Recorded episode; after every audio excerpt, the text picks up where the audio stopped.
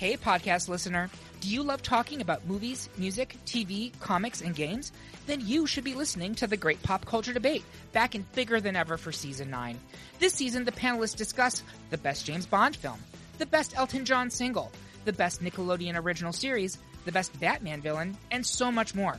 Find the show wherever you listen to podcasts or head to greatpopculturedebate.com. More than 100 topics are already available. Subscribe today.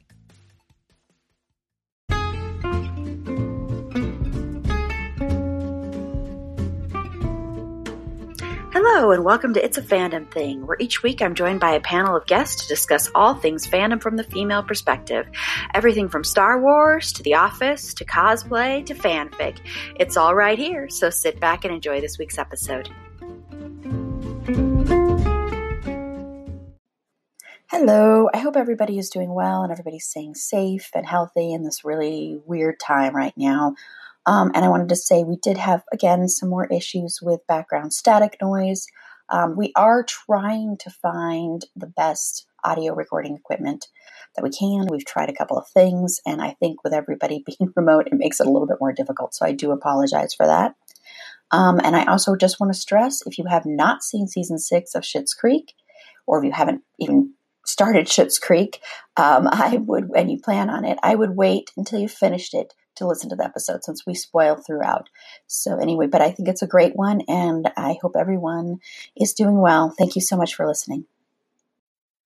Hello, and welcome to this week's episode of It's a Fandom Thing. This week, we're going to be talking about the comedy show Schitt's Creek we are going to be spoiling it. They did have their series finale last Tuesday, so be warned that there will be spoilers galore in this episode. So if you've not finished watching the series, please stop this now and then return later.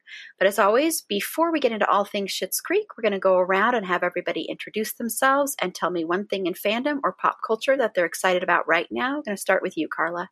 Hi, I'm Carla Temis Rose, and I am very excited about David and Patrick. I'm also excited about Patrick and David. And that is the only thing that matters to me this week and possibly any week for many weeks to come. Okay, awesome. And Judy? Hi, my name is Judy Alsip, and I am getting ready to start a rewatch of Lucifer right now in preparation for uh, the next season coming out, which I'm super excited for. Cool. Awesome. And then if people haven't watched it, we did have a um, Lucifer episode that aired not too long ago. So, and I, I think it's a really good one. So, it's one of our more popular ones. So, yeah, I'm excited about that too. And did they set a release date for it? Uh, the last I saw was like June 9th or something, so like early June. Oh, okay. Okay. Okay. But cool. who know, everything is kind of scrambled right now. So yeah. dates are moving and whatnot. So who knows? Yeah. Yeah, exactly. Okay. And Meg? Uh, yeah. So I'm Meg, and I finally got around to watching Tiger King, and it was not nearly as much about tigers as I would have liked. Um, but it is such, it is such a hot mess, and all of the fallout that's been happening because of it between Joe Exotic and that bitch Carole Baskin. she did it. She totally did it. Who fed her husband to tigers? Has been like it's been the dumpster fire distraction I've needed. And yeah, so that's kind of what I've been doing. That and day drinking, which I was talking about earlier. awesome. Okay. And this is Erin. And what I'm into right now is I finally watched Birds of Prey, um, which I wish I had seen it in the theater because I would have loved to have been able to hear the music really loud and the fight sequences louder. Um, but overall, I really, really enjoyed it. Um, when the trailers came out, I was kind of annoyed by Margot Robbie I thought she was kind of annoying, but she didn't annoy me at all as um, Harley Quinn um, in the movie. And it was also interesting to see Chris Messina playing a truly evil, disgusting character. It's the first time I haven't found him attractive. And I have been recently rewatching the Mindy Project in preparation for our Mindy Project episode next week. And uh, yeah, so it's very different to see him as Danny Castellano compared to his character in uh, Birds of Prey. So that's what I'm into. Okay, great. So let's get started with our Schitt's Creek talk. So we're going to start just talking about the Rose family in general. I'm going to start with you, Carla. What are your thoughts on the Rose family, and who's your favorite Rose family member? Uh, my favorite character is probably David Rose, and that's just because I relate to him in so many ways that make me so incredibly sad. But he's just a wonderful character, played beautifully by Dan Levy. Um, I also, I, I basically love all of them, uh, and I will tell you why. Alexis Rose, I think, has had like the most growth in the entire series, and she has given us the wonderful gift that is Alexis hands, which I use whether I want to or not. I just find myself doing it, and my husband's like, "Stop doing it for the love of God, please." And I'm like, "Like I totally would, but I just have to tell you that I don't think I can stop." Um, Moira has grown the least, but she's so she's still so compelling, and it's completely Catherine O'Hara just being magnificent that she always is. And last but not least, Johnny Rose. I have such a soft spot for him because Eugene Levy, I had a crush on from like the Splash days, and he's just so cute. I don't know what to tell you. Like he's, he, I have a type.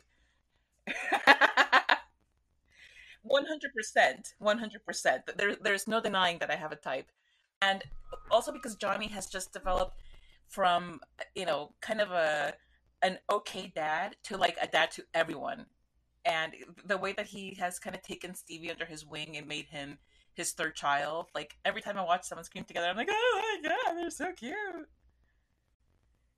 But yeah, I, I love the Rose family. Awesome. And Judy, what are your thoughts on the Rose family and who's your favorite? Uh, well, as far as favorite, at first, uh, David was, of course, my favorite. He's just such a character, and you just so much charisma you can't stop watching him. You can't take your eyes off him when he's on screen. But the Rose family as a whole, I just so when I first started watching it, I really didn't expect them to have as much heart and love for each other as they did.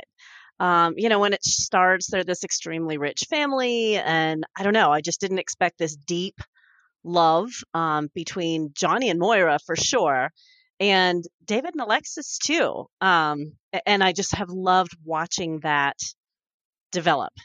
And the other thing is one of my favorite things about this family and this program as a whole is watching this family learn to embrace the joy in little things, the simplicity and like these little everyday wins and really figuring out the most important things in this world are the relationships that they have with each other and that they've built um, with other people. It's it's just beautiful thing to watch.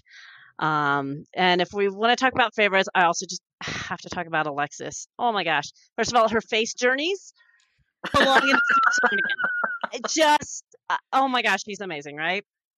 Um, and the way that she fights so hard against this internal selfishness and she tries so hard not to hurt people with it. What a cool like contradiction and fight that she has to constantly have with herself. I just love it. Um, and so good, good for her, for her like goodness winning out most of the time, but boy, does she have to fight for it. mm-hmm. And, uh, you know, she started for me as a caricature and she developed into this um, character that you just love with all your heart. And her backstory, oh my gosh, what on earth happened to this young girl? And what a disaster um, that must have been done to both her psyche and David.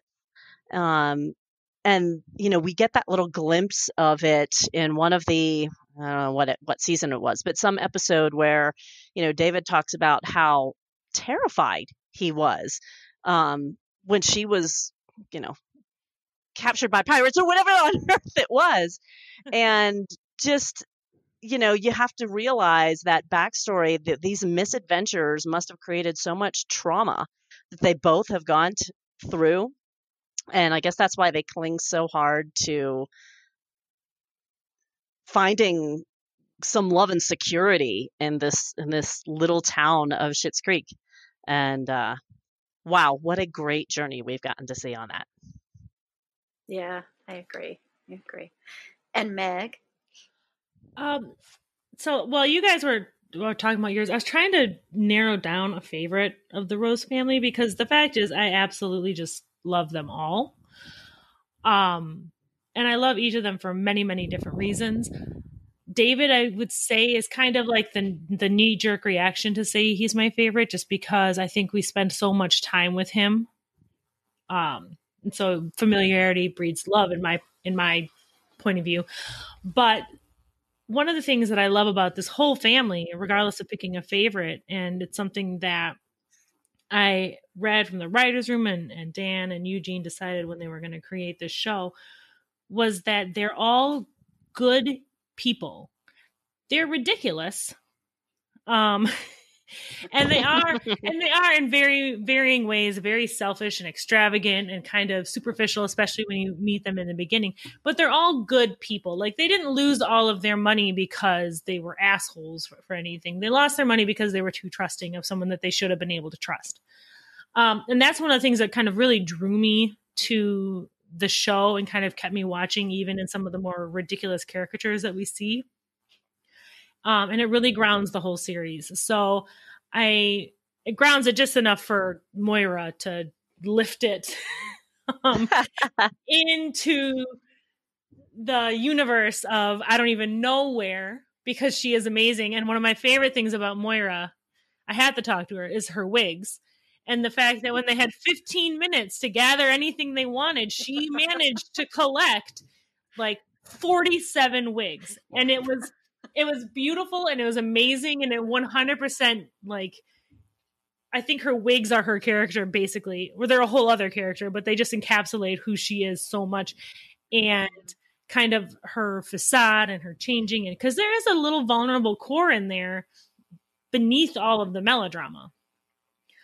Um, but yeah, and and Johnny, I feel like I think Johnny may have grown the least of the four of them, and that and I say that only because of the four of them in the beginning, I feel like Johnny really was the most grounded and solid to begin with. Mm-hmm. Like we see in the Christmas episode with flashbacks and him wanting to spend time with his kids on Christmas and and and that sort of stuff. And I feel like that's kind of always been who he's been. He's always been a very family oriented man, but they just had so many distractions in their life that we never he never really got to show that as much. So I mean, I can't pick a favorite Rose uh, family member because there's just so much. And Alexis, I mean, Judy said Judy said all I could say about Alexis. That that growth and her story arc and her story with Ted and how and all of that is just so well done and so beautiful. And Annie Murphy was just amazing and how she made me love and care about basically a Kardashian. More than I have ever cared about any actual Kardashian in my life.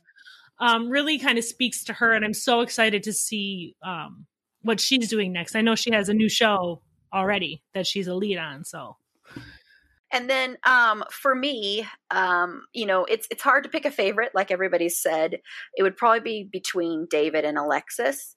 Um, and especially just watching them grow from becoming these they, they, were really just children like they acted like little spoiled children um, and watching them become more independent um, and more free spirited and feeling like they didn't need to rely on anybody else's money or anybody else's fame or anybody else really that they could rely on themselves. And, and i think that was especially true in the last season. We really really saw that when um, you know david chooses to stay in Schitt's creek. That's a pretty you know that's a pretty big thing for him especially because i think you know, like every like every family member, with the exception of Johnny. I didn't see it as much with Johnny. I think they all really wanted to get out of Schitt's Creek and wanted to get back to their life.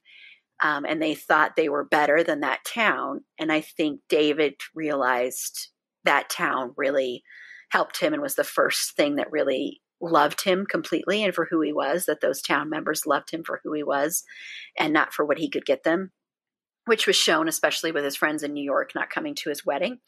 So that that kind of thing. So I loved seeing that. I loved seeing with Alexis how she was even towards the end was still sort of leaning on her brother, like going to be staying with her brother in a place in New York. Um, her family was going to be there, and then when that ended up not happening, seeing her actually decide to still go to New York and to have her own adventure.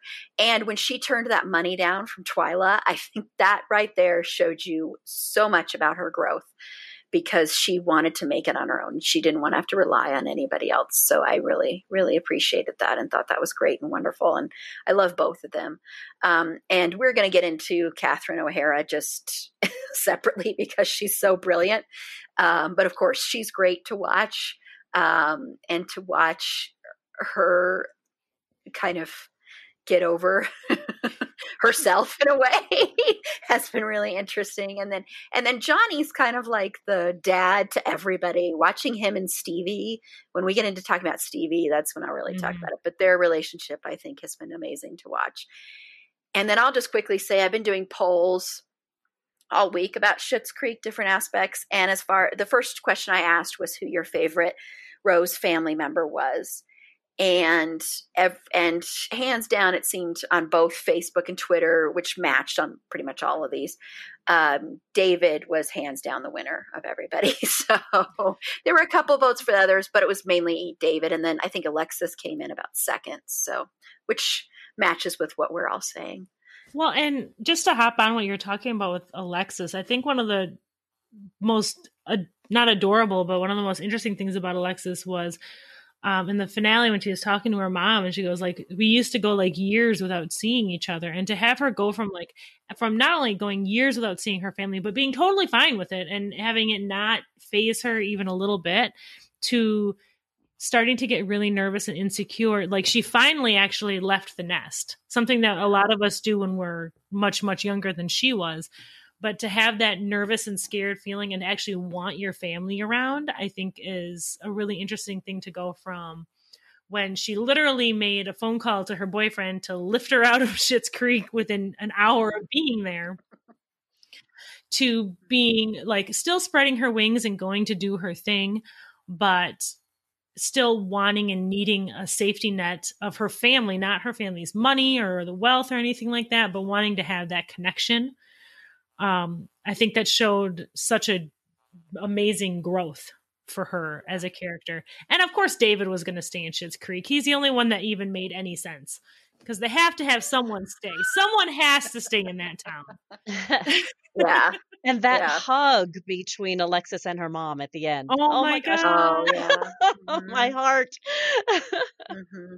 Yeah, I have a feeling some of that was also the actors. it may have been. Yeah yeah. their talent often bleeds through to the characters. Yep.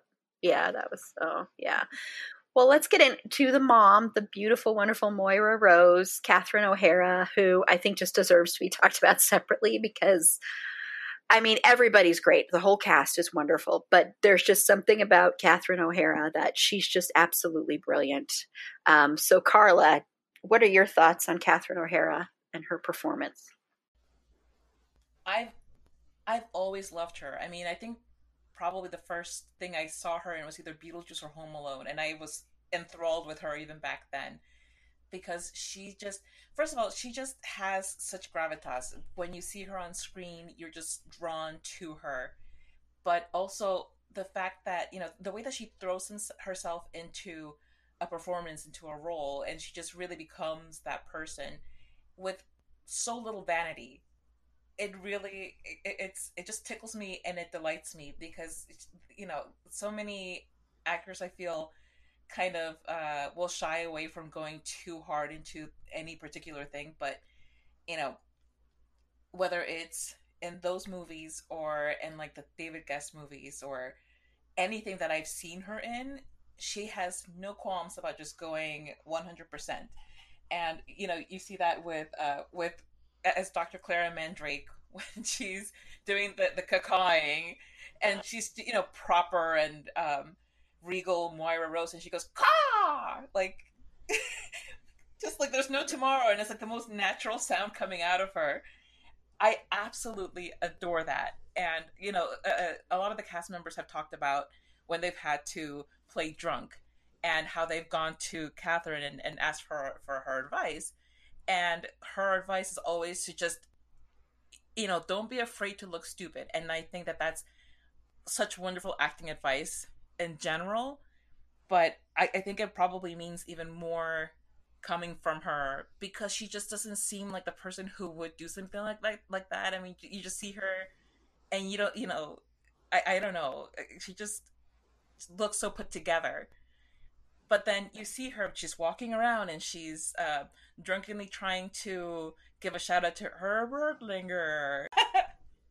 because it really is like one of the most perfect depictions of what Catherine O'Hara can do um, in a character. It's just really be out there, throw herself completely into something so ridiculous, so absolutely embarrassing potentially, and does not care and makes the most of it. Just just squeezes every last bit out of it. And also, you know, uh, when when they when they talk about how when they were luring her to be on the show and she said no i don't really want to be on it and finally it's like okay but only if blah blah blah where she she wanted to have all of these wigs and she wanted moira to have this ridiculous accent that makes no sense and it just works it absolutely works can you imagine another moira rose without the accent without the wigs just some rich lady who is just kind of annoying and evil it's because she's so out there. Without that, she's just a, a, an absolutely boring caricature of a rich lady. And she made her eccentric and she made us care about her because it's like, what is she going to say now? And how is she going to phrase that? And what wig is she going to wear? No, so her vocabulary, bumbling. yeah, she's she's incredible. and the fact that she was so over the top but so loved anyway, it really just adds to the show. Yeah. Yeah. Yeah. And Judy, do you have anything else you want to add on top of that? Um, yeah, of course. Catherine O'Hara. The, yeah. You know, when you you at first said the brilliance that is her, and brilliant is like the perfect word to describe this, the way that she brought this character to life. Because, um, it could have been such a caricature. And it, it was so, you know, she saw the character and she did the research to find inspiration and she made Moira so over the top, but she found that perfect balance where she wasn't out of reach for the audience. Um, and what a you know what a delicate balance that could have been like you said that that she could have been just this annoying uh, sorry for any fans of the Kardashians, but she could have been a Kardashian, you know? Yeah. And it, she, she found that sweet spot where she was over the top, but also vulnerable and, um, lovable and, uh, you know, you can see beneath the, the, outfits and the wigs and the accent that is fake, by the way. I mean, you know, we we hear that she grew up in some little town. So that is all a part of her, the, this mask that she wears. Um, because you can see that underneath there's this insecure woman who needs adulation and she needs love as much as anybody else. And, uh, yeah, I just think she just gives that character so much complexity and vulnerability and likability. I love it. well, and it's it's kind of interesting that, that, you talk about um, this all of her affectations. We talked about and have talked about that, and I do have to say, Catherine O'Hara is probably one of the greatest character actors um, of our time, and it's especially impressive because I can't think of a lot of female character actors. I can like name off several male character actors that we see a lot of and don't always necessarily know their name and not because they're not well known or beloved but because they're just such a they're so good at their job. They do such a wonderful job encapsulating their characters that you can kind of forget that it's them yeah they just disappear into the character. Exactly. Like you know with watching like we see matt damon it's like okay here's matt damon playing this character. And that's not an insult to matt damon per se. It's just the, it it's it's a different kind of actor, I guess. Um, I got a little lost there for a second. Um, I got lost in the woods there for a minute. I, I was trying to think of a word and it vanished from my brain. Fun story. This is my first mark. Well, now it's my second. I'm I go by the theory that if the glass doesn't get empty, it's still one. One. um,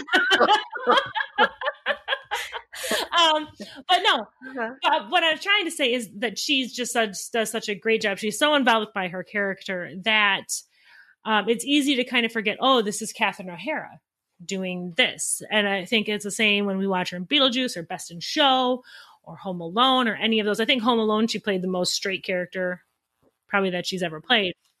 Um, but one of the things, and we've talked a bit, a bit about it, like how she could, she could, Moira could be so unbearable. She could be so unlikable and insufferable, but the way Catherine played her made her strangely relatable. Like, and she did, she said a lot of things out loud that I think people would generally kind of just keep in their own heads, but she would say them in such a way that would kind of circumnavigate any negative feelings or anything that people would have. Mostly she leaves people bewildered when she talks to them. Um, but I think one of the most endearing things, and I know Judy said that it was kind of like this facade she put up, but I don't feel like it necessarily is a facade. The accent might be some weird exaggeration of of what it is, but it's not like she leaves her motel room or her house and acts that way, and then when she comes home, she's a whole other person. True, true. that She's is- truly become that that Yeah, Moira. that- yeah, That is who she is, and you can tell she worked on a soap opera for many, hey, I love the- those crazy soap operas. the- We're used yeah. to. the drama of Moira. But she really is just a fantastical character, and Catherine O'Hara is amazing. I loved watching her. I feel like when she did most of her growth and when she really kind of began to be, feel a part of the town because she always kept herself pretty separate from everything was during the musical when they were doing cabaret Yeah.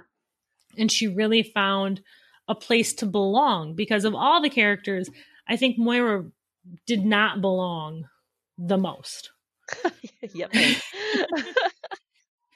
Yeah. but she yeah. she found a little home with cabaret and i thought it was such a beautiful way to see her really find a sense of community within this town um and now that david is staying there it's she'll actually be back and it they finally have a home base i feel like that they never had before going to Schitt's creek Yeah, yeah, and going off of that with um, the cabaret, it was her pushing Stevie to a different place. yes You know, because because Moira can come off as very self-absorbed and very selfish, but I think what she did with Stevie and seeing um you know that potential within Stevie was such a beautiful thing to watch because it was this very selfless thing that she did. Um, you know, even though she briefly was going to take over the role when Stevie was late, she was still selfless in the fact that she was like she recognized that Stevie had all this potential. Um, and when we get into Stevie, I'll go into this more with the, the scene when Stevie sings her solo number. But uh, you know, it's just it was just so beautiful to watch that, and then to watch her when she uh, married her son to Patrick was just, and her kind of just all of a sudden breaking down, like it became That real that her son. Well, yeah, the outfit alone, but just the emotion there and the vulnerability, and you know, all the wigs are just incredible. I mean, just just amazing. Like she even like I think when I was watching the documentary special after the series finale and i believe that was on there where they were talking about how each different wig would fit a different mood that she was in for that episode a Mhm. different state of mind she was in and um, you could tell it helped catherine's performance and she's just so brilliant she's always there and she's always giving. Even though her character can be very selfish she's not a selfish actress. She's very much uh, playing off of everybody and playing to everybody's strengths. And i think her brilliance is is that she helps lift everybody else else up and helps lift their performances up. And watching her and eugene levy i mean they're just so brilliant together all the time.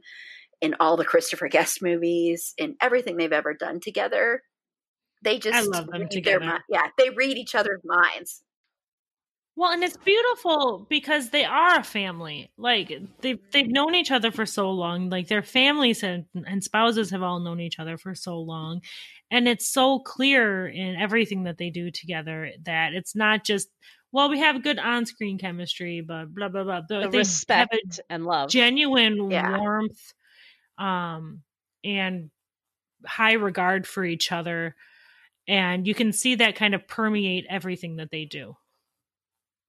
Yeah. Yeah and that's why they're just so great. That's why i mean i can't imagine anybody else playing moira rose. That would have just it, I just don't think anyone could have done it the way that she did. And I don't think anyone could have played off of Eugene Levy the way that she does. I think she just adds so much to the character and she adds so much heart and warmth to a character that, you know, like we've mentioned before, it could have been like a Kardashian so easily, you know, and could have been just had no warmth and no depth to her um, which once again, sorry if everybody thinks Kardashians are, you know, the bomb or something, but you know, you know, she just she has more depth to her and more heart to her, and you really saw that, especially towards the end, and how proud she was of her daughter with Alexis just uh, because I think Alexis for a long time was really trying to reach and grasp for her mother's love mm-hmm. and I mm-hmm. think she always felt kind of envious of David and thought David got more of um, her mother's attention which I think was actually true a lot of the time. Yeah. that, yeah. really that wasn't a thought I think it was a fact. yeah, yeah. And so watching how watching Alexis face when Moira says how proud she is of her and all that. It was just so beautiful to watch. And Catherine was so great in that scene. They both were. But yeah, that was so, yeah, she's just, she's incredible. And she, I'm glad that she got nominated for some awards and hopefully she will this year as well, but she should win. So, I mean, the show in general should win some awards. But so cast- call it the Emmanuels or something. yeah. Yeah. yeah. Oh, yeah, so, yeah. Yeah. She's great. She's great. Okay, so now we're going to switch over a little bit into what I think is probably the central love story. Um, it definitely won our pool of um, our uh, sorry, our poll of uh, who's everybody's favorite love story is, and that's David and Patrick. And so I want to get talking about that, and also talk about just the way the show handles sexuality in general, um, especially when it comes to the character of David so I just want to go around and I'll ask you first, Carla. I know you. Sh- I know everybody on this ships them. So, what are your thoughts on David and Patrick? I am so excited to get to talk about them to anybody who is not just here. no, but you know, I I watched, I started watching this show a few years ago, and I started it. Uh, I think just as season three was concluding so I got to the point where they had, you know, they they had just met, and you go through their first date, which you know, was it a date? Yes, it is a date. Oh my god, I can't believe it's a date. And I, I was just from their first interaction, I was very interested in seeing where that was going because Patrick just doesn't take David as seriously as David thinks he ought to be taken. And it's perfect it's exactly what David needs because David is a ridiculous person. He is over the top, and he does uh, get a little bit too into his head and into his his feelings. And uh, I, I think that, that you have to be able to take it with a grain of salt in order to take him seriously. And I think Patrick is perfect for that. Um, they have a kind of relationship where they uh, they can tell each other anything and love and respect each other and that you know it, it's such a respectful playful relationship. Um and yes david does have a lot of baggage as he likes to point out in every single episode apparently. I don't know that there's been like an episode where he doesn't you know put himself down or bring up how messed up he is. Um but but yeah so as damaged as David is, he also has other reasons to feel unloved and unlovable. Part of that being his family dynamic prior to them moving to this town. Um, and I, I just really think that that uh, Patrick doesn't really dwell on that. He acknowledges it as part of David's being, but he doesn't try to make that a central part of who he is. He just loves him as he is, and that is just exactly the kind of relationship that I like seeing on TV where people just accept each other, love each other, and have fun in creative ways. Because if there's one thing that I absolutely detest, and I know Meg agrees with me, is the whole thing where you have to stretch out the U- the unresolved sexual tension, the UST, for the sake of uh, of keeping people glued to the TV set. I, it's not necessary. You can absolutely portray a healthy, loving relationship on television and keep people interested. But yeah, so so that, that's what I think is so wonderful about this relationship. And as far as um, the handling of sexuality, just in general on this show, it's so such an open and accepting and comforting thing and i think that's exactly what we need in television and in entertainment is just letting people be you know there, there's something to be said for um for acknowledging a struggle and a historic plight but i think this is absolutely the right time to just let people breathe and exist and have their biggest problem be that somebody accidentally gave somebody else a happy ending you know, like let's let that be the problem, you know, like why can't everything be about, you know, I, we got burgled and I may or may not have just given more things to this burglar. Just not everything needs to be struggle and uh, about who you are. And it's wonderful. The, the way that, that they treated um, David being Pan, I thought was brilliant. I mean, that, that wine analogy of uh, sometimes he th- that he does like red wine. He also likes white wine. He likes anything that that um that it's not the wine, it's the label. Oh my god, was that a revelation for so many people and so many people were able to relate to their relatives and their family members much more easily because of this very simple way of having it put to them. And Judy, do you have anything you want to add on the David and Patrick front? Uh yeah, um I I want to live in a world that treats sexuality the way Schitt's Creek does. Um, you know, it's just such a non-issue. I love it. Um, I want more representation representation on TV and movies and stuff where sexuality doesn't have to be this big, off dramatic thing. Not that there's not a place for that. It's an important story that needs to be told. But I love that in this show, it's just a normal part of the beautiful variety of of life and the variety of people and i, I want to live in that kind of a world um you know in this in in gay straight bi whatever it's all okay the there and the great the other great thing about david's bisexuality or pansexuality you know whichever you want to call it um it's very few uh, shows or whatever have ever treated bisexuality correctly. Um, it's always misunderstood or brushed off. It does, or you know, they think it means that you're poly or that you're greedy or that you can't make up your mind or it's just a stepping stone to being gay. It's none of those things. And this is one of the few places that's ever treated it correctly as its own thing. And um, I squee over that so much because we need that. It's you know it's very un, you know misunderstood. Um, yeah. and then as yep. far as him and Patrick, I just have to say, oh Patrick, oh my gosh, he's just so adorable. They could not have found a more perfect actor to to play that role, and the hard eyes. Oh my god, he has got the best heart eyes I think I've ever seen.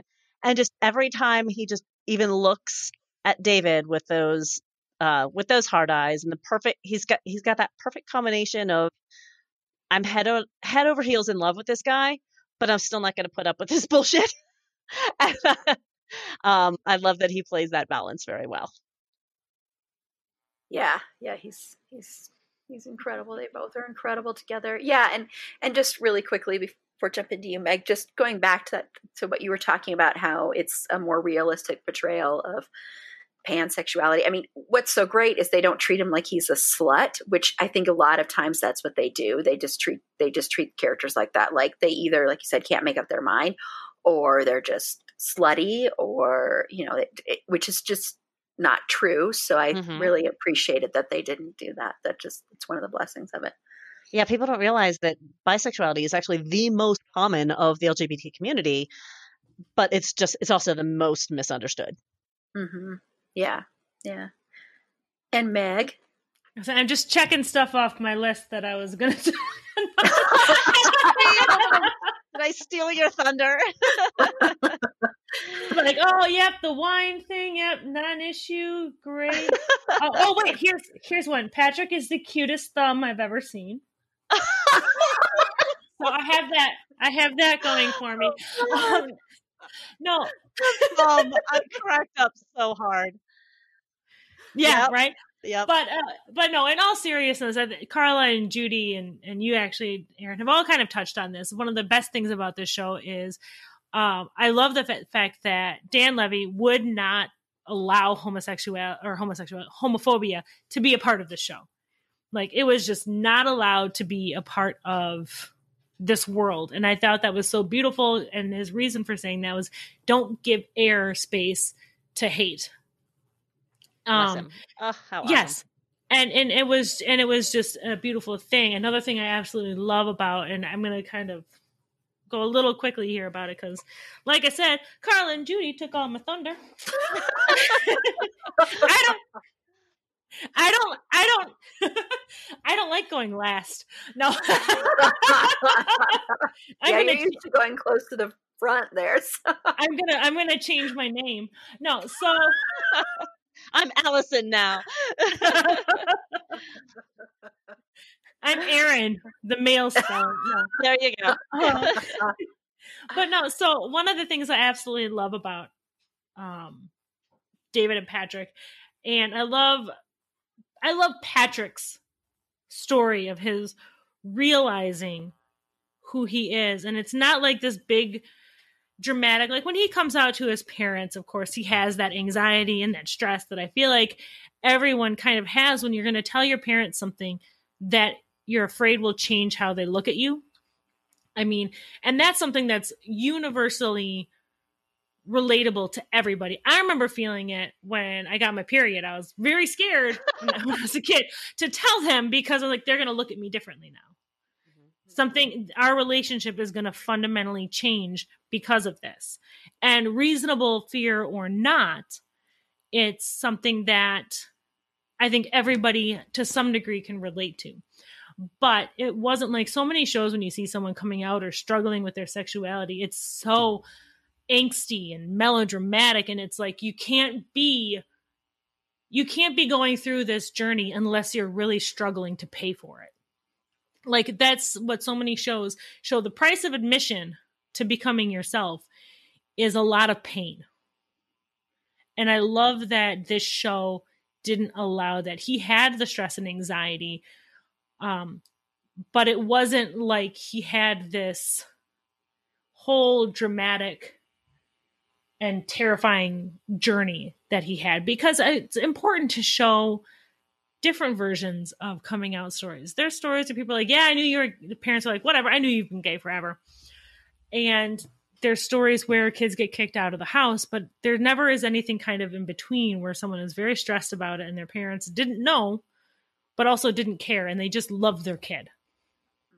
Um, and so that was something that I really loved seeing as far as I, I guess I'm not going to be quick. Sorry. Um, but kind of seeing and just seeing how organic that relationship was, seeing a non drama filled same sex relationship um was really nice and it was one of the things that Dan Levy had talked about and I got I was very lucky I got to see um one of their up close and personal um, panels last year which was amazing but to see just their relationship being treated like every other relationship you see on TV. Any heterosexual relationship, theirs is treated with the same, just this is life.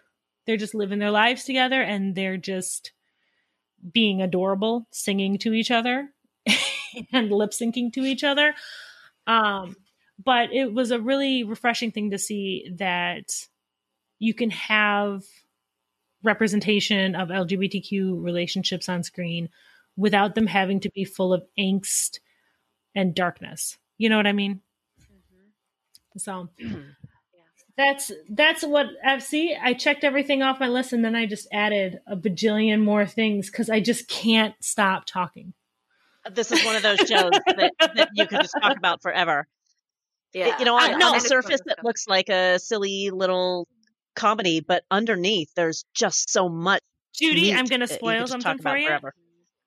Uh-huh. I can talk about most things forever. Yeah. I don't know if you gathered that when we recorded all the Michael Schur episodes, but Non-stop. Oh, fangirls. I love them.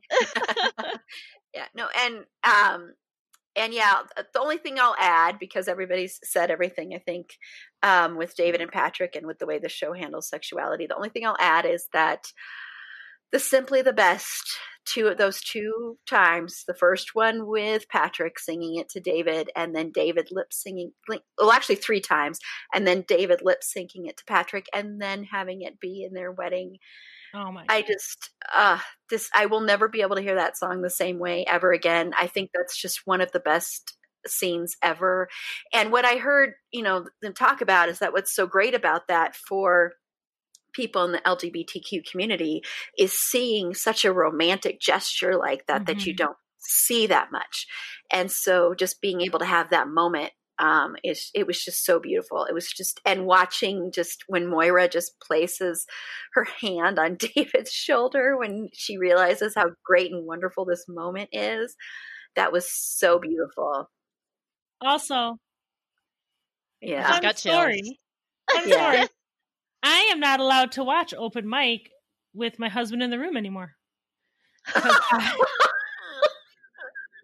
I watched it. I watched it so many times that actually even my kids are like, "Mom, Enough. can you not Well- do this anymore?" Simply the best is actually, and you know, it just shows how mean my husband is because that's actually his ringtone when he calls me is simply the best. Like, it's, it's Patrick and it's Noah Reid singing simply the best. wow. Aw. So I stuck it. I stuck it to him. Yeah, because I mean, it's and I literally started tearing up just now talking about that Oh, scene. I know, like I said, chills every time I think about it. All yeah, it's one of the most beautiful scenes. And I- then having the Mariah Carey song in their wedding too. Oh God, that was so. in in um in open mic when uh when uh, Patrick is singing it to David, and you can kind of see you know they cut to and away from David a lot, but there's just like this one moment where you catch um Catherine O'Hara just wiping a tear away, and it just oh it sends me to the stratosphere every single time. Yeah. and that, and that was that was and that was Catherine crying, not Moira. I was just gonna say, yeah, yeah, that that they said that like she could barely get through it because she just she just kept crying, and it's so beautiful because you know it, it's uh it's Moira Rose. You don't really expect that from Moira necessarily, particularly at that part in the series, and just to like have that moment caught just makes it all even more emotional. But you but you see her give that little side eye to David in the scene too. I've watched that scene just watching Moira's reaction because I think it's actually really beautiful. Mhm. Um, but it's it's a fun juxtaposition between Moira and Catherine O'Hara, I think. And I have one other simply the best fun story. So my cousin's wife, who's one of my favorite people in the world, I like tw- she came to visit us. They live in Cincinnati, and I just started watching Schitt's Creek with her. I'm like, you are going to watch the show, and you are going to love it. And I do. I like. I basically tied her down and made her watch it. Well, last night she sent me videos of her singing and dancing simply the best. Like she she memorized the choreography of David's dance Oh. and sent me videos after a few vodka peps or vodka cokes or something. She sent me videos of who her doing the entire choreography of it. And it was the most amazing thing I've ever seen. I don't think she would forgive me if I posted it publicly, but it was hilarious. That's so awesome. And you know, I have been trying forever. Carla knows this because I tried to get Carla to convince my mom to watch it as well. I've been trying forever to get my mom to watch this show because my mom is always looking for shows Mhm. that are like this show, shows that where everybody is really sweet and endearing and nice, and there's not a lot of violence, there's not a lot of dark and twisted stuff in it. and so I've tried, and I have sent her the simply the, key? best clips because because I was like, okay, if you can get past, because she she's tried to watch it and she can't get past Roland. That's her big problem. She she can't stand Roland. Yeah, yeah, he's and rough. so He's a tough yeah, one. yeah and so and you know so i sent her and she loves love stories like she loves romance a lot and so i've sent her those clips and said you're just come on you'll just you'll love this couple and she's loved those clips but for some reason i still Okay, can't get her so to watch Erin, the show The key is because I tried to get my mom to watch the show forever, and just telling him to, and you'll like it, you'll like it. They're never going to do it. The key is you have to be there and just turn it on. yeah, And then yeah. that's And they get him hooked. Yep, I did the same thing with my mom, and she actually told me she goes, "I'm so excited for this podcast episode about Schitt's Creek to come out, so I can listen." So you really, Hi, mom. yeah, right. Hi, mom.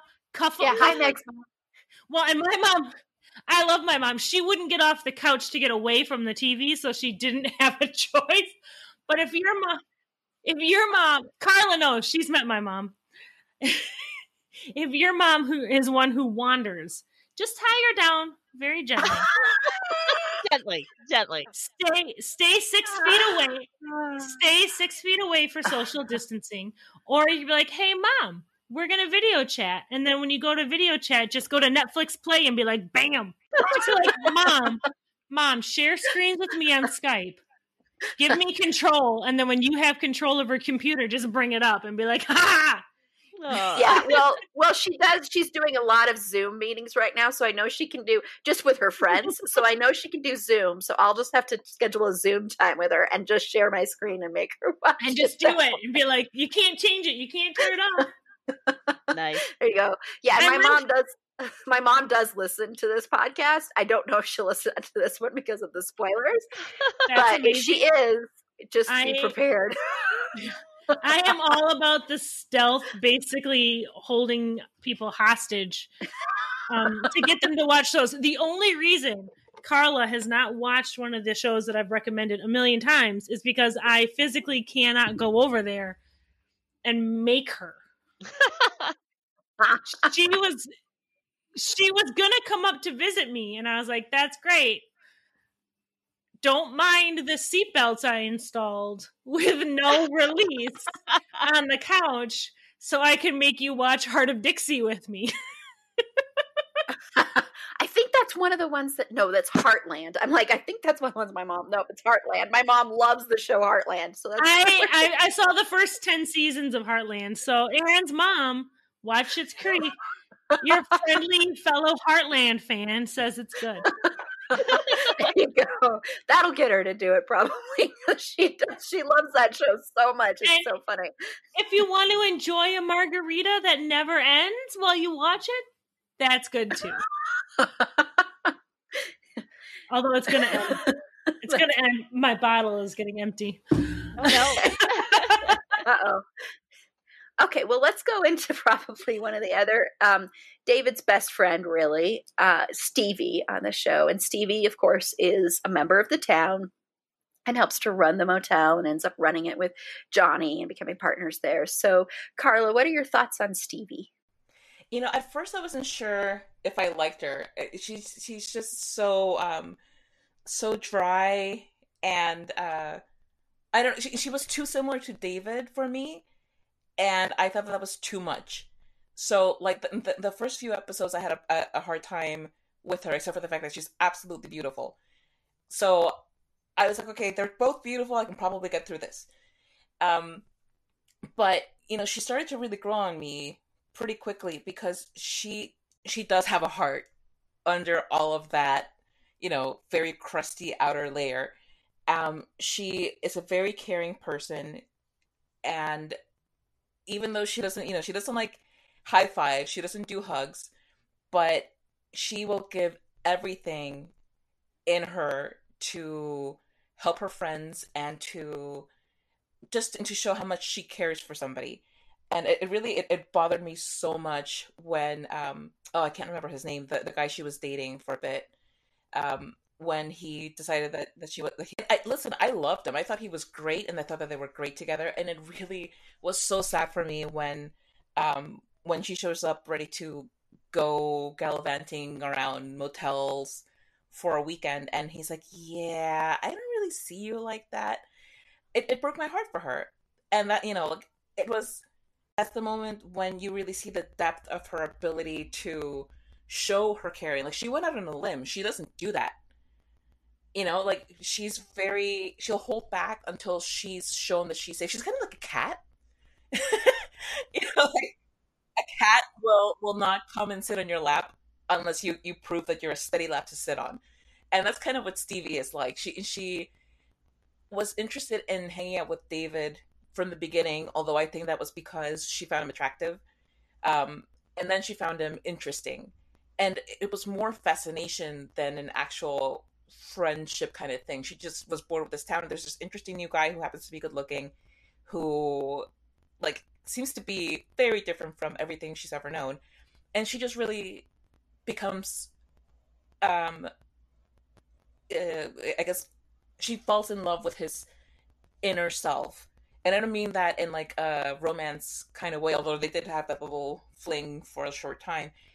But she just falls in friend love with him and he does for her also and it's easy to see why. I mean they're both people who um, are a bit dark they're both very quirky they're both very picky they've both uh, they both kind of recoil at the idea of like springing of somebody springing love on them. Um, and it, it, it, just makes like the, for the perfect friendship there.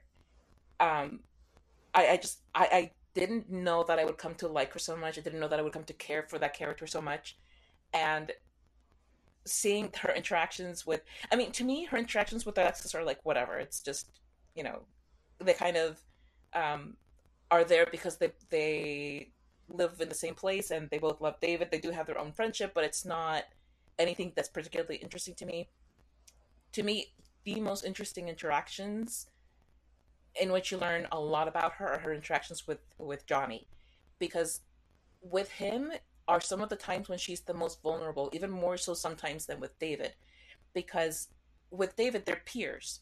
You know, they they have um, similar, I guess, life questions at the time. But she comes to see Johnny as somebody that she can go to for advice for the much harder things, and somebody that whose uh, validation she tries to gain to a certain degree. And um, she she doesn't come out and say it, but you can see in the episode where Johnny um, has gas and not a heart attack, that she's the most broken up person there.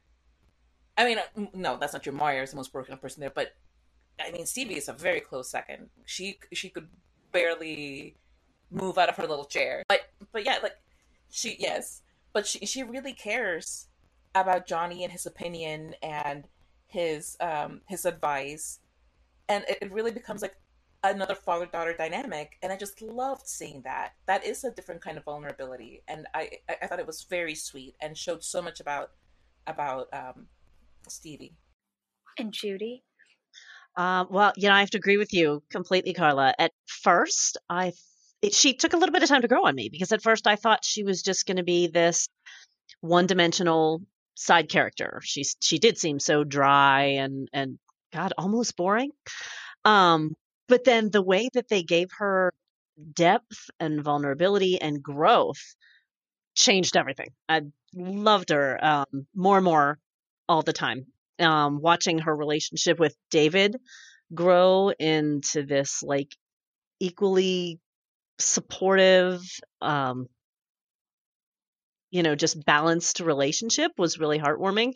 Maybe a little bit unbalanced. You know, she was probably more supportive of him because he's so self absorbed. But still, I, do, I love the way they both, you know, supported each other. And then, oh my gosh, the the lovely relationship that she developed with Johnny. Um, you know, when when she first comes in the picture, you just you don't realize how completely alone this girl is. She has no one when the show begins, and she seems just so, so lonely. And then to watch this crazy family and Johnny, of course, in particular, and and David embrace her and basically like not let her retreat into herself, which was definitely her inclination, um, was really just a, a thing of beauty and it showed the humanity and love that the roses actually do have in their hearts. Um, and uh, just on a side note, I have to say one of my one of my, my sons watched this show with me, and one of them told me that his absolute favorite thing to do is watch an episode and watch um, Stevie's face because her reactions to the insanity going on around her are just a thing of brilliance. Yeah. Yeah. Yep. She loves herself some drama. yeah, you know, I wonder if that's what it is. Like I said, she's so, kind of so alone at first, and then the, this bigger than life family moves in, and I can see like moth to a flame, the the attraction there. Mhm. Well, and Yeah. and to go off what you were talking about, Judy, about her being all alone. Actually, I'm going to check that off the list of things I was going to say about. no, I'm, I know, I'm just. But but something. So we've talked a lot about how Schitt's Creek has kind of saved the Rose family and how and the effect that going to this little town has had on the Rose family, but we haven't really talked much about the effect that the Rose family had on this town. And I think the personification of that is Stevie. So. Yeah. So I used to ship uh, Stevie and David in the very beginning. Carla laughed at me when I said that when I first started watching. Um, I absolutely love Stevie. I think she is the personification of how the Rose family changed Schitt's Creek, not just how Schitt's Creek changed the Rose family. I love that she was adopted into this family, and her relationship with Johnny, I think, is honestly the most important and paramount of the entire series. As much as I love David and Patrick and everyone else's relationship, I think Johnny and Stevie really kind of shows the blending of these two very different cultures and how they can coexist and actually help each other flourish. Um, and I think Stevie's life was saved by the roses, just in case you can't make it work later. Um, and I love watching Stevie love to watch drama. Um, Judy, you t- said that your sons really like to to watch that. It's one of my favorite things is how excited she gets whenever somebody else is having a hard time is one of my favorite things about her. I never had to warm up to her. She reminds me too much of people I know and love. And the thruple storyline with her and David and Jake and eventually Patrick was Oh my god. one of my favorite storylines of the whole series and I was afraid that we weren't going to get to talk about it but that thruple thing was the best. And I also have to throw out here that I love the fact that she and David slept together and she had feelings for him and he wasn't really very sure about it. And I love how they got past that and were able to show a really healthy, loving, wonderful friendship that can happen after you take things too far and re- kind of regret it or not regret it necessarily, but decide that this is not the relationship you should have. And I love that pull back. portrayal of that Yeah. friendship. Yeah. So I feel like I really like plowed through that everything and and listeners I promise I tried real hard to be like circumspect like to be nice about it but recording hates me. I felt I just felt very bullet pointy right now. Like I have to make sure I get the shit I want to all in. say said. I promise. no, but it was good. You said some great stuff. So I know. I like. I normally like to let things breathe a little bit while I'm talking, but I just I I couldn't. and Stevie in Cabaret is one of the best things I have ever seen. I hate Cabaret, but I love her in it. Um, I if it was her instead of Liza Minnelli, then maybe I would have enjoyed it more. that's great. Yeah, that's that's Now I'm gonna drink some margarita to help my parched throat. yeah, Stevie, I- and I, I'm like you, Meg. I liked Stevie from the very beginning.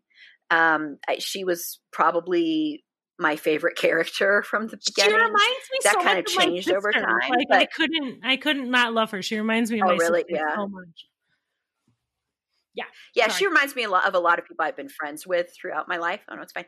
Um, and what I loved about the cabaret episode, her solo performance and watching Mhm. her oh my be god. so incredibly vulnerable, which is so hard for her, and putting her heart out there and her soul and everybody embracing her and just watching her face when she was done at the very end just that emotion and uh, it was oh my god i get I- chills thinking about that yeah that's that's yeah I just got goosebumps and you in the whole talking about it. It's so. It's so I did. I might get a little weepy. yeah and she and she's she and she has helped the roses so much i mean just watching that scene with david when they're parked in front of the house that Mhm. patrick wants to get for him and they're sitting on the hood of the car and her just basically just saying look this is what you you know this is where you should be this is what you really want and really pointing him in the right direction was so beautiful and their friendship was so great and that scene where they where you know David says, "I think you're the first real friend I've ever had," and just them having that moment was so beautiful. And You mean um, I know recently I was shared with Carla one of my yeah on their honeymoon. Yeah, um, my friend Joyce, who I've, I've who I've known since I was five years old. She recently started watching Schitt's Creek, and she texted me. You know, she was telling me about it, and she said, "Oh, it is it, David and Stevie have to get together." So I just I didn't say anything. I'm like, "Okay, you'll just you'll did- see." And then she I texted me later and said, "Oh, never mind. I love David and Patrick." so, so I think, yeah, yeah. That I had to mention that because when you said that, it just reminded me of that. But I actually had the opposite John- reaction. I oh, really, really? when when when the two of them slept together, I was like, "Ew."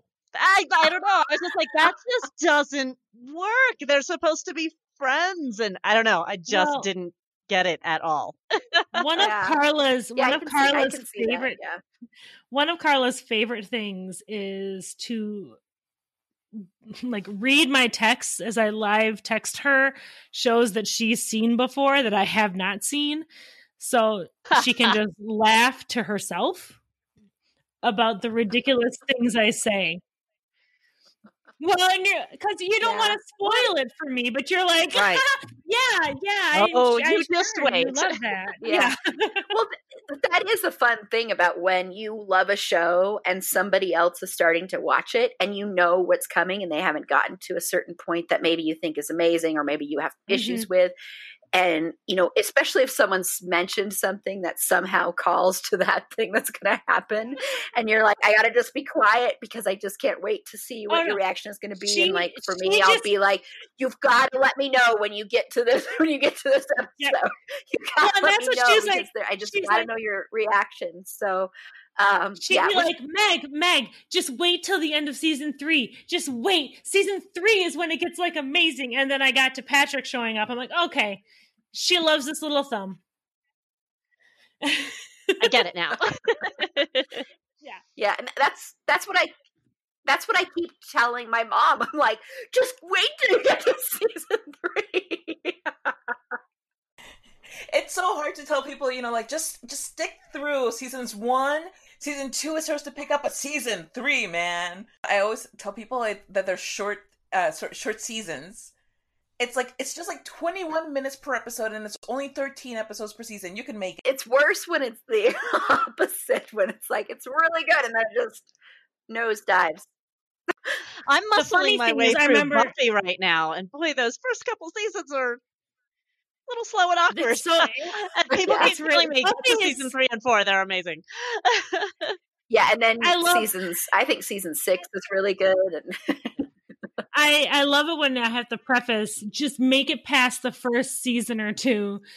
Um, to people when I recommend a show, like when I t- when I try and get my, my sister has never seen The Office, and I've been trying to get her to watch it. She goes, "I just can't get past the first season." I was like, "Then skip it. It's not a big deal. Just skip it. You might want to go back later, but skip it because it didn't age very well." Um, yeah, with those and like like we mentioned, uh, and Parks and Rec as well. I think with certain shows, it's okay when you skip like a season. Yeah. Certain other ones, like well, you know, Doctor Doctor Who is I, one. actually not a big. Sorry, we're going on total tangent here, but I'm I'm not I'm not a big fan of the first season of Supernatural. Honestly, I think Me it's neither. okay. I just think it's incredibly cheesy. And I had a, and I didn't really fall in love with that show until season two. Sorry, we're going on a whole tangent. Fine. we but- certainly- I'm gonna, I'm gonna, hang on, Erin, hang on. I'm gonna, I'm gonna bring it back. So and I'll Carla. Carla is the one who got me to watch Schitt's Creek. Carla's the one who got me to watch Schitt's Creek, and I resisted because I thought she was talking about the ranch with Ashton Kutcher. and finally, she's like, "No, I'm not talking about the ranch. It's about this rich family." And then I finally started watching it. So oh. Carl oh. is the reason I got into Schitt's Creek. And the, the ranch. ranch, the ranch with Ashton Kutcher in front of the That live studio so bizarre to audi- me if you audience. recommended that, And Carla, and I've never seen it. But Exact- Well, and that's what was so weird to me. She goes, "You should watch Schitt's Creek," and I was like, "I saw the first, was, yeah, the ranch." I thought. Remember Yeah. when I thought you were telling me to watch the ranch, and you were telling me to watch Schitt's Creek, and I was like, "I saw the first episode. I'm not a big Ashton Kutcher fan," and you're like, "What the Okay. hell are you talking about?" So we're gonna bring it around.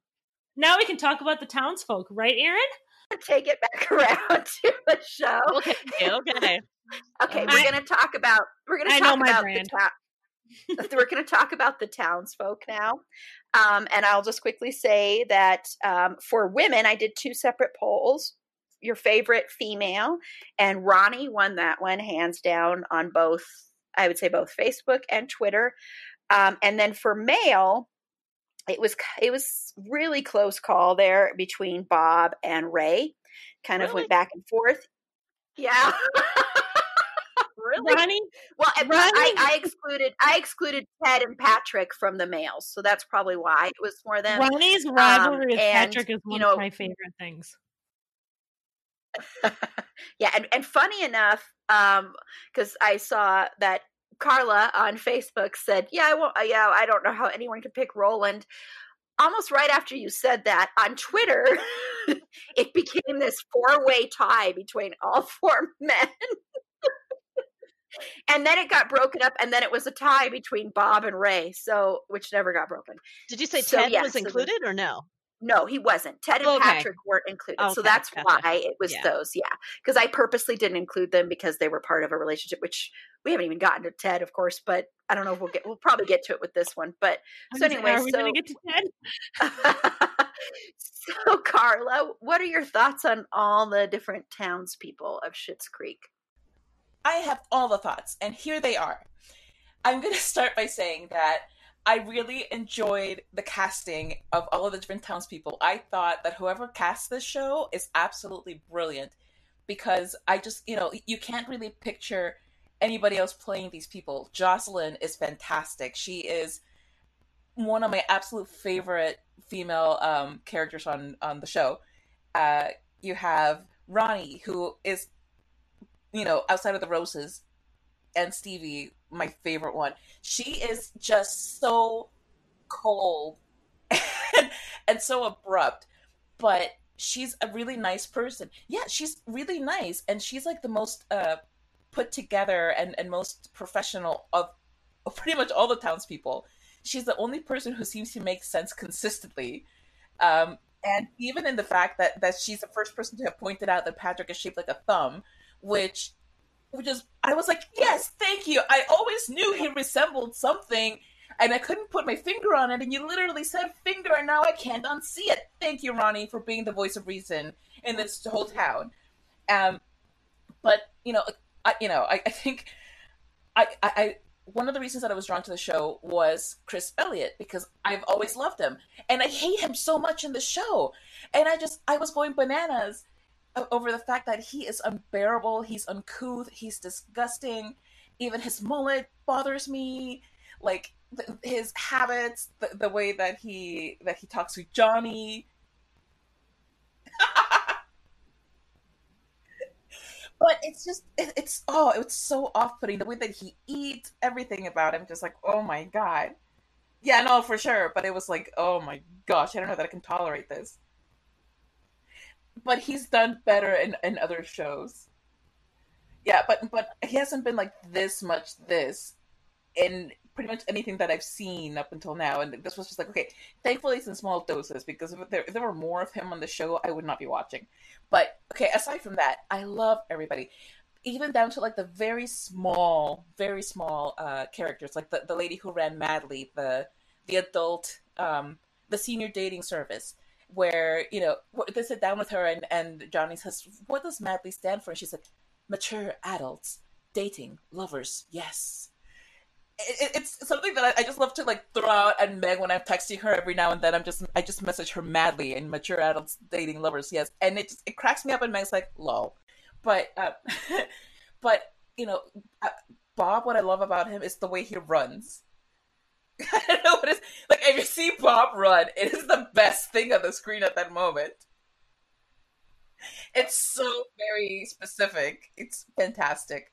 Uh, that lady who just shows up now and then, she used to, she was the cashier at the um, at the grocery store where David got his first job in town, and she just shows up in, in, in other little scenes here and there, and she's kind of like dead eyed and you know like unenthusiastic, but she's great. I just love her.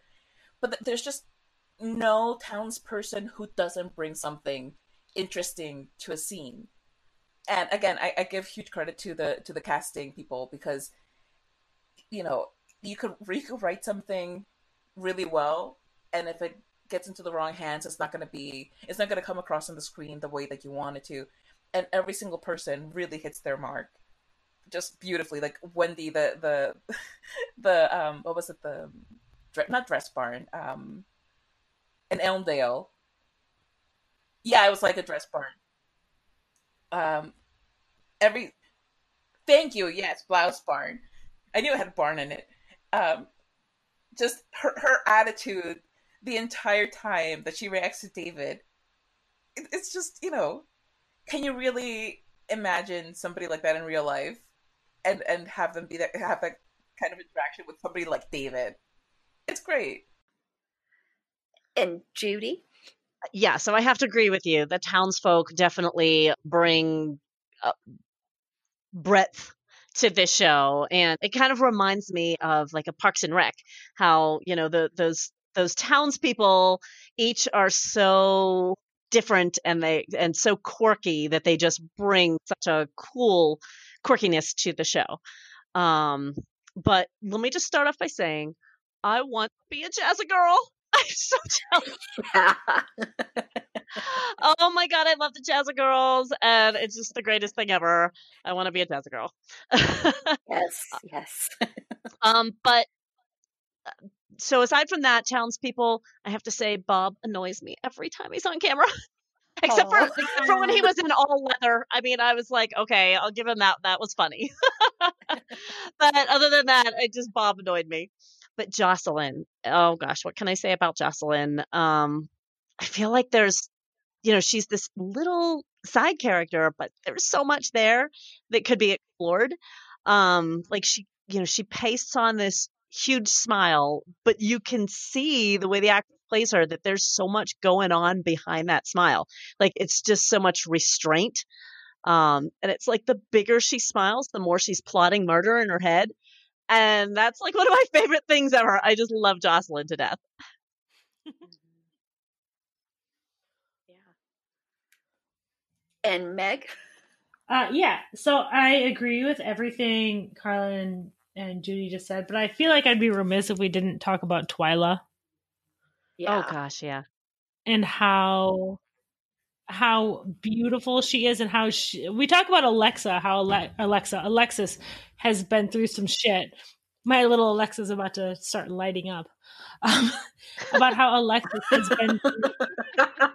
so we talk about Alexis and how she's been through a lot, but Twyla's really been through a lot too. And I think one of the most interesting thing is her how happy and sunny and upbeat she always is, kind of through all of it. And I love how she mentions all these really like kind of horrifying and hilarious things that happened to her, but in such a like happy, upbeat kind of way. Mm-hmm. yeah. And I absolutely love that about her. I love that she has enough money to do whatever she wants and go wherever she wants and uh, she just very much loves the life she has. And I I absolutely love that about her. I love how content she is with herself and how happy she is with who she is as a person and how she just embraces herself and her life. And I think that's fantastic. Um, we touched a little bit on Ray, but he cracks me up he's got 800 jobs and he's not very good at any of them. Um, I would never, I would never. He's a hustler, though, man. He is. I would never let him do any photo sessions ever, but I love him so much. He cracks me up. Um, and I know that I have to disagree with Judy. I love Bob. Bob, Bob is just so ridiculous. And Bob and Gwen are just so like he's just so clueless and out of touch. And my favorite one of my favorite episodes, I know we're gonna we're supposed to touch on this later, but I have to say it now. Uh, one of my favorite episodes is when Moira and Johnny decide to get away to Roland's cabin. they wind up breaking in to the cabin and they go and have an amorous evening and they come out and there's Bob and Gwen sitting on the couch. like they they came into their cabin, they heard people having sex in their room, and they just decided to sit on the couch and wait. Just went with it. and then like and then and their and their relationship and Gwen, I need I could do a whole series honestly on just Bob and Gwen's weird relationship. wow. Like you see that picture of them and the the other couple on the log together, and you don't know anything about Mhm. any of them, but you know this is some weird swingers club. And then Gwen leaves, and then Gwen leaves him, but he's still like, we got to make sure to save us. Like at the Yep. wedding, at the end of the series, Oh, I know.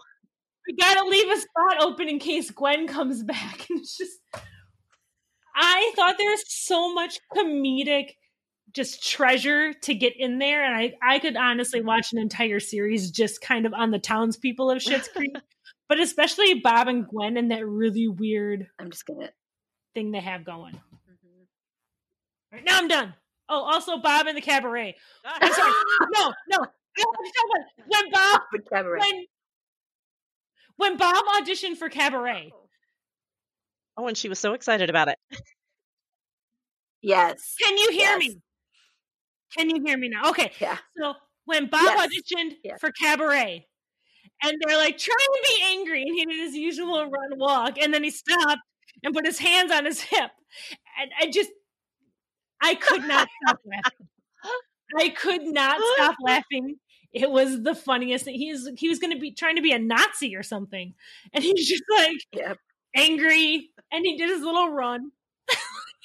yeah, the run's pretty good. I could. It was amazing. I love him so much. And now I'm going to shut up before I get cut off again. Okay. um, I'll just add a couple of quick little things with uh, what I loved about Ronnie. One thing I loved with Ronnie was, you know, she was kind of cold, kind of distant, had this wall up. Um, but in the when she has that final scene where she gets emotional when Moira is saying goodbye during that scene, that was so great because it was like she kind of broke down that wall a little bit. Um, and she just let a little bit of that emotion come out and it was it was just so great to see and then watching her walk the red carpet for Moira's premiere and how gorgeous she looked Right? I mean she was just oh my god she was stunning She she completely took she took the um what's it called? Oh my god, I can think of it in Spanish but not in English. But she stole the the show right there. yeah she was just oh my god she I don't was know. so I think the crows attacking everyone stole the show. well yeah yeah but as far as the red carpet looks go she definitely stole the show. I mean it was just it was great to see her out of the normal clothes that she would wear which i loved her outfits but it was just it was just nice to see her just look so beautiful and gorgeous and stunning and to give her that moment there. So she was great. I i can't i don't like roland. I you know and a lot of it is because he's so gross to watch he's very hard to watch and i feel so bad for jocelyn having to be married to him i have to say i'm like how could you ever have sex with that man Well, he, it's just so funny he knows He's what it's so like to be in bed with a naked Roland shit. Oh, All right, Ugh, she knows. gross. You wonder why behind her smile is a plotting murder. yeah. Well, Yeah, was and I love Jocelyn. I think Jocelyn is great, and watching Yes. her relationship with with Moira, especially, um, and then also watching how much she has so much faith in Alexis, and she, I think she's the first one in the town to have faith in Alexis, Mm. um, and just watching that kind of carry over is great.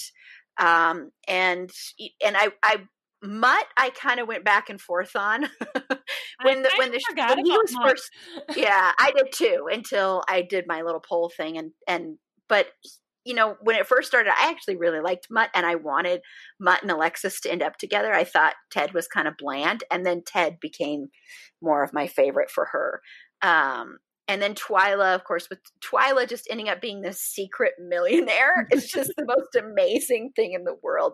And the fact that she has such a great heart that she just decided she would still be a waitress. And then she ended up buying the diner but it was just it's just such a she's such a sweetheart. And um yeah she's so great great to watch. And she's of course the sister of dan levy and eugene levy's daughter too. So i don't know if we've mentioned that but in real life. So i just i thought she was great as well and yeah i think the casting is so spot on for everybody really and and Ray, I have to mention Ray when they're getting ready for David and Patrick's wedding, and he's filming. He's still filming it. And he's like, "Well, they said to film everything." He's so great. Yes, yes, Uh. he's so funny. I know, I know. Well, it not even- me up. Not even useful, just doing something. You know? yeah, Well, and, and just happy to be a I part love of it all. yeah, yeah, he's Yeah, he's he's he so is great. the personification of I'm just happy to be here. Yeah. yes, exactly. exactly. He is just happy to be here, happy to be included, and I love Mhm. that so much. And it's I, and I didn't get to talk about Roland because again I was really scared about my my cutting out.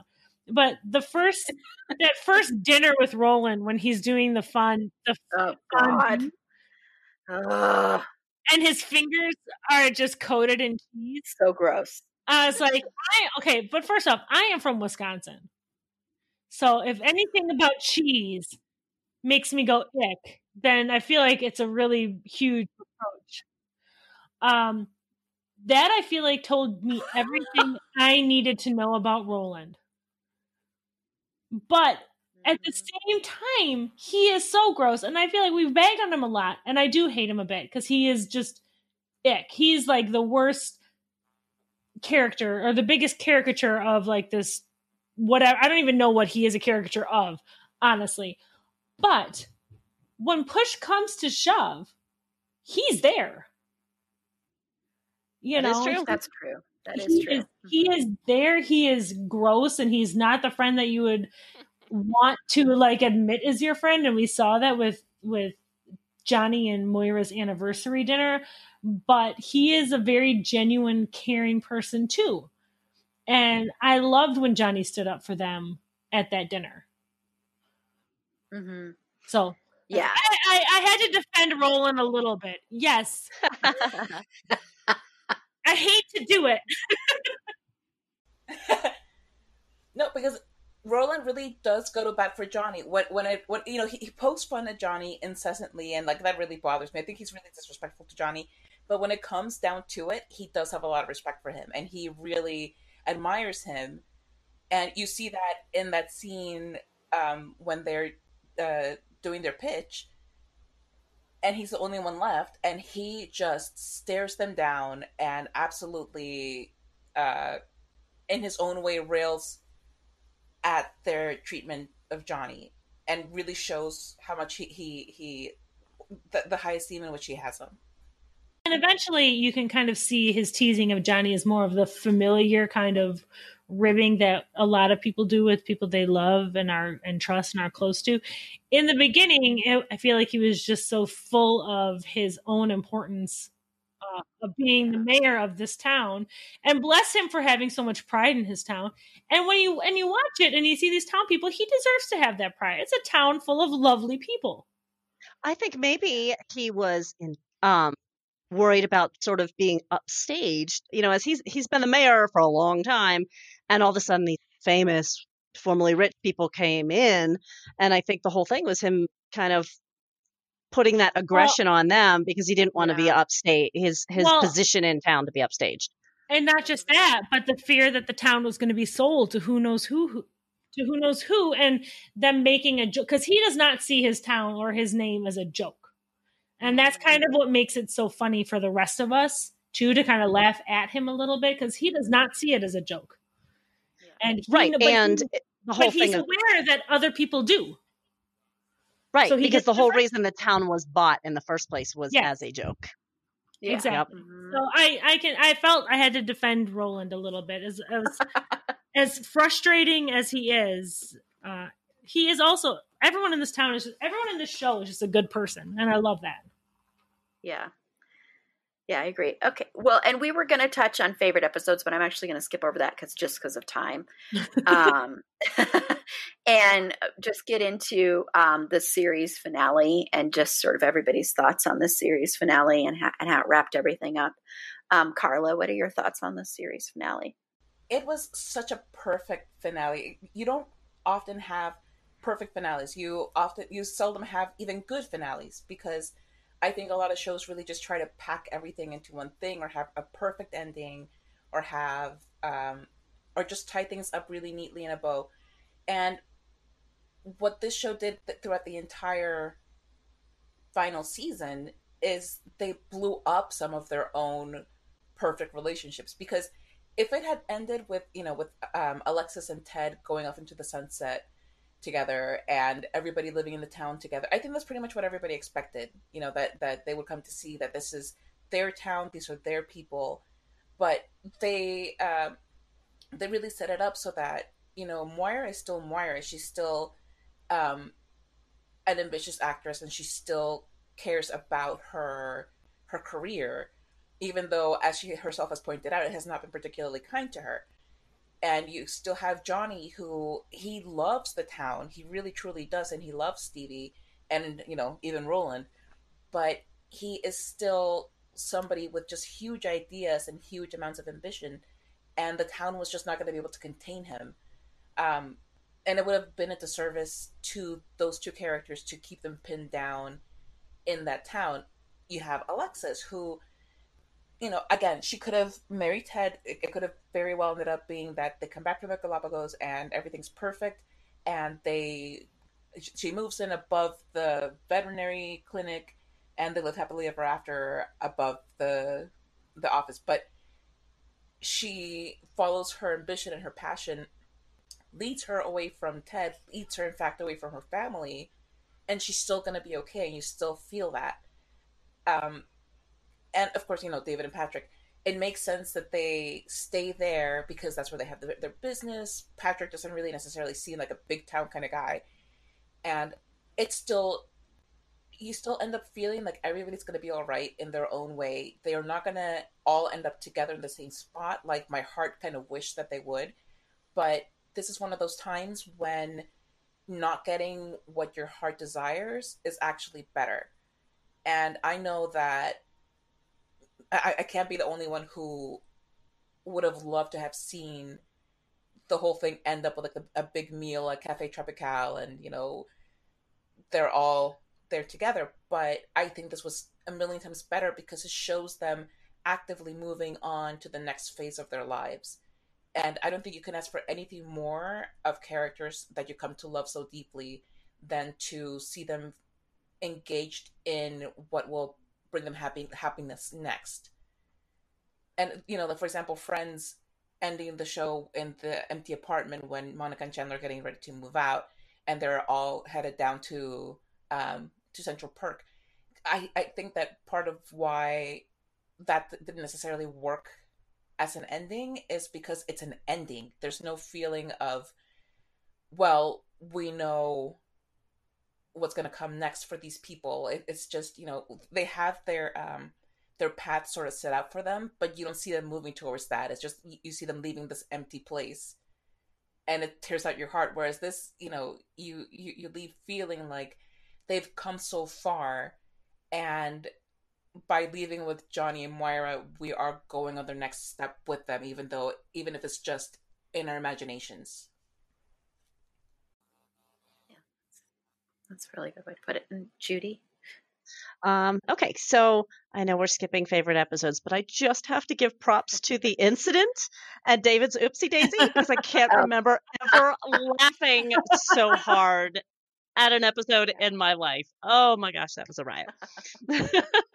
I was so okay, so moving on to the the oh god, the secondhand embarrassment and the Yeah. cringiness, but also just you know we all have really embarrassing things that happened in our life, and it was just Mhm. done brilliantly. And Patrick's reaction was brilliant. the plastic, the plastic on the mattress, it was just brilliant. Ah, gosh. Okay, so the finale. Um, Carla agreed with a, a, I agree with a lot of what you say. I was a little bit conflicted. For uh, first of all, I love, love, love what they did with Alex. Uh, uh, I'm sorry, Alexis and Ted.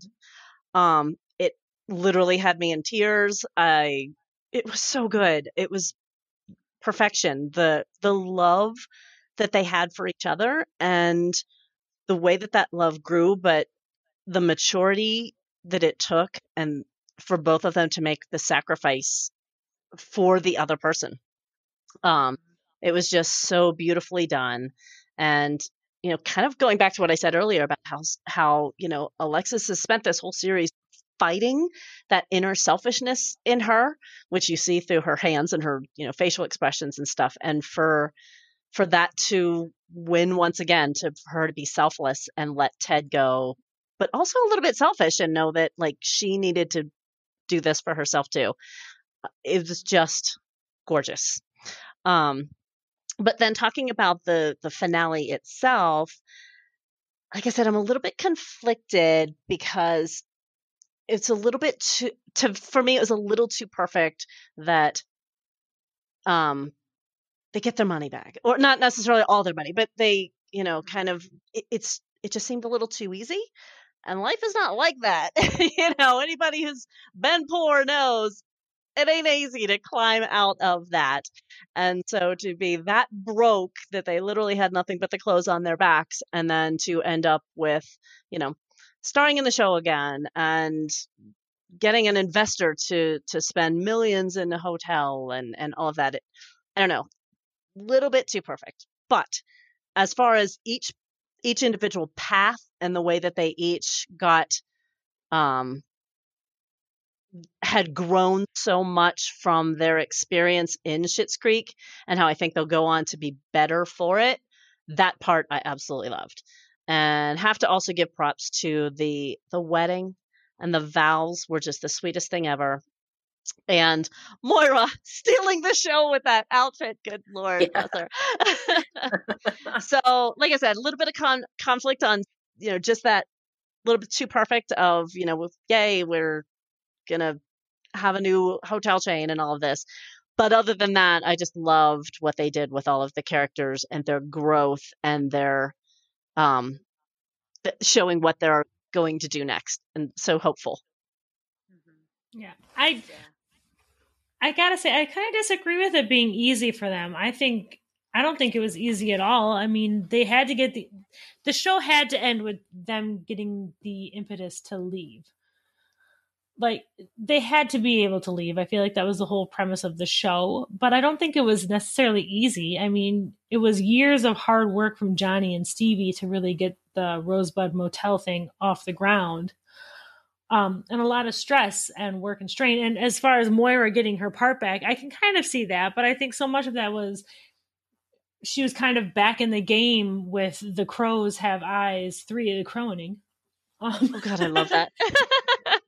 and I think it was great that she was able to kind of morph that into an actual career rather than just being kind of a campy one-off. And I really liked that. Um, I I loved the finale. I thought it was fantastic. Everyone in this in the main cast got what they needed and what they wanted. Um, like I said before, David and Patrick, of course, they were going to stay. Like they were the they were David was the only one of that family that I could actually envision staying. I could never see Alexis staying in Schitt's Creek, even for Ted. And that was one of the things that I really loved. And you mentioned it, Judy, about their breakup, and Carla mentioned it too. They had this very mature breakup where there was no bad blood. and they broke up because their lives aside from this relationship were going exactly in the directions that they always wanted to go and that just did not gel with a relationship at the time and i and i thought and this show has always done a really good job of depicting relationships in a way that we don't normally get to see and having that Mm-hmm. heartbreaking but beautiful um, conclusion to that storyline and that and that relationship was fantastic. In my heart, do I believe that in three years Ted will find her and they will live happily ever after without having babies because Alexis is not mother material? Absolutely, absolutely. No shade, no shade on Alexis, not at all, not at all. But I couldn't really see her the way I look most days. Um, but another thing is, I, I, I did love the finale. My mother probably will hate it because if it does not end in like nuclear holocaust where everyone is dead, so she knows exactly what happens next, she's never happy with the finale. Um, but I, I I really loved how it ended on a little bit of an open ending. I I generally really like kind of time jumps when we talk we talked about Parks and Rec having their kind of time jump, and Six Feet Under had a really brilliant series finale with their time jumps. I like that this one didn't do that. I like that we can kind of all fill in the blanks for ourselves as to what happened with these characters. I love that Stevie is going to be able to go from city to city and place to place, setting up new motels, but she'll still have this home base in Schitt's Creek. And I love that. Yes, and she'll get to travel. Exactly. She gets both. She gets the best. She Yeah, gets it's very the best- hopeful. yeah, she Yeah. gets the best of both worlds, and I really, really love that. Um, I would hate to have a time jump be like five years in the future and have these characters not end up how I envisioned them ending up. To be Mhm. perfectly honest, um, Or specifically, I would hate to see a time jump and then have them have the um, time jump haircut, where all of the women's hair is like five inches shorter and and in a bowl cut. Anyway, please proceed. I just wanted to point that out. well, That's the other, true. Yeah. the This other is- thing, I never thought of it. the other thing I needed to say was that I called BS on Carla saying that she wouldn't watch the show uh, with Roland Schitt if he was more involved because I know that David and Patrick would lure you in no matter how insufferable anybody else on the show is. No, it's true, and frankly, just David, because as I've mentioned, Dan Levy is super hot. And also, Eugene Levy has aged to my expectations, so His hair is amazing. okay, and can I say about the finale? I would have loved to have seen Alexis take some of that money um, from Twyla and then become sort of partners in her business I'm so in her happy that she, Yeah. but yeah. I'm so I'm so happy that she didn't though. Yeah, I mean, so I'm, I'm because- satisfied. I just, I kind of like would have liked that as well. but I feel like her taking that money from Twyla would have been a regression for her. Hmm. Yeah. Because I feel like six years ago, if Twyla had mentioned it to her, she would have jumped all over it. Oh, absolutely. Yeah. And for her to be like, for her to have that moment of temptation, like literally everybody else would, and then resist it, shows like that 30 seconds showed all of her growth. Yeah. And and I feel like it would be unfair to take that from her by letting her take that money from Twyla. Because she doesn't need it. She's gonna make it. She is gonna be fine.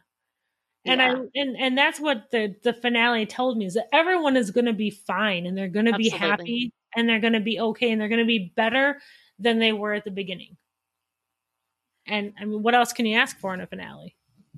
Yeah, yeah, I agree. And and I have to say, um, you know, even though I was crying when I was talking about the um, David and Patrick singing "Simply the Best," I think this was uh, honestly the first episode that I ever cried at when I watched it.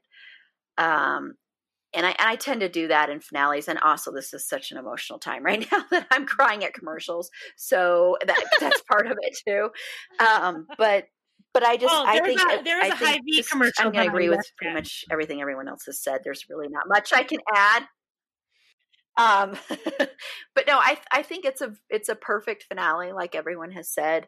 Um, I love that we got to see the Schitt's Creek town sign be be replaced with the Rose family. I thought that was so perfect, and Johnny not even mentioning it, just kind of looking at it and seeing it, and seeing his smile and his warmth, the warmth in his face.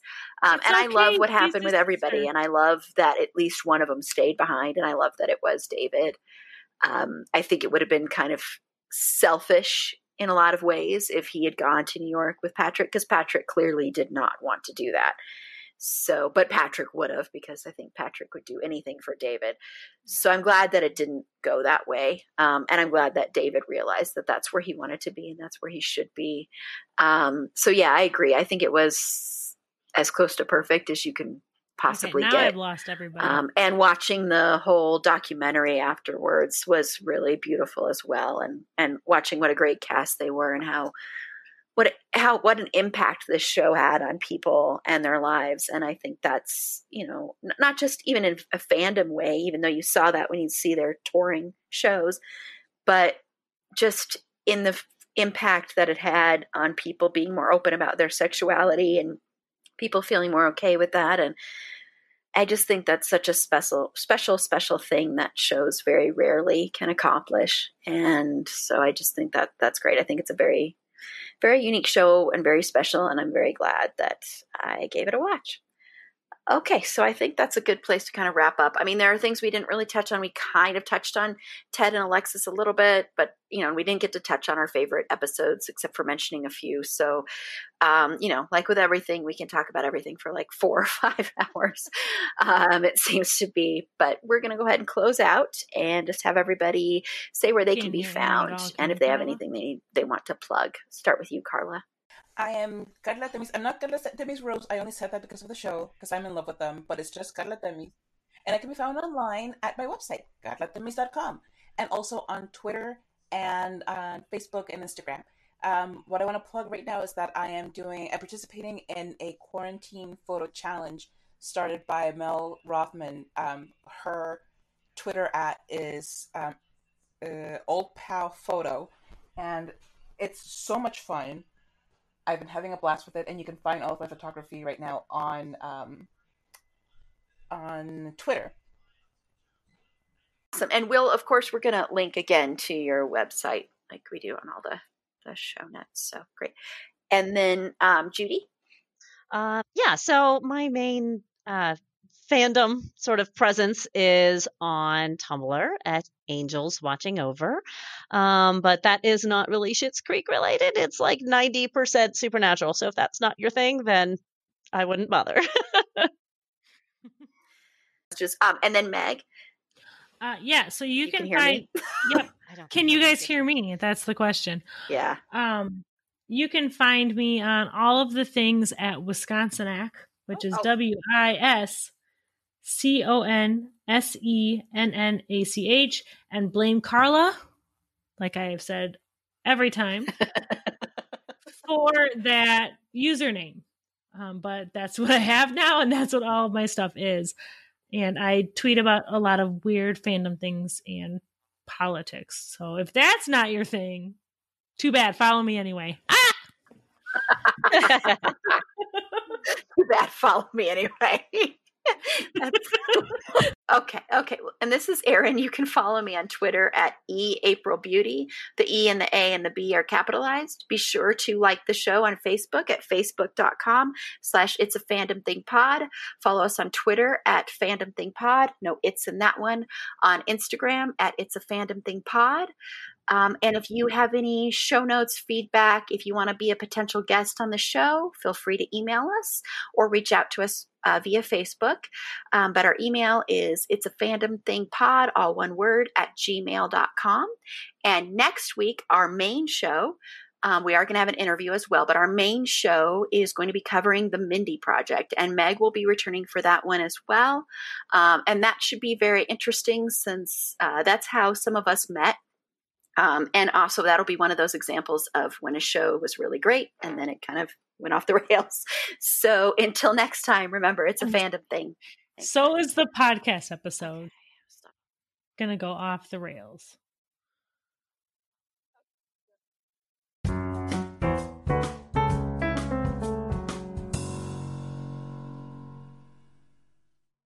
Everyone is talking about magnesium. It's all you hear about. But why? What do we know about magnesium? Well, magnesium is the number one mineral that 75% of Americans are deficient in. If you are a woman over 35, magnesium will help you rediscover balance, energy, and vitality. Magnesium supports more than 300 enzymatic reactions in your body, including those involved in hormonal balance. From functional medicine doctors to mental well-being and female hormone experts, we all know that magnesium is the one mineral to improve all aspects of well-being and health. But which one? Magnesium Breakthrough from Bioptimizers, the trusted choice recommended by leading experts with seven best absorbed forms of magnesium to ensure your body receives the support it needs for overall well-being. Go to bioptimizers.com slash balance today and use code BALANCE10 for 10% off. Support your journey to wellness at B-I-O-P-T-I-M-I-Z-E-R-S dot com forward slash balance. Magnesium Breakthrough from Bioptimizers, your foundation to optimal health and vitality.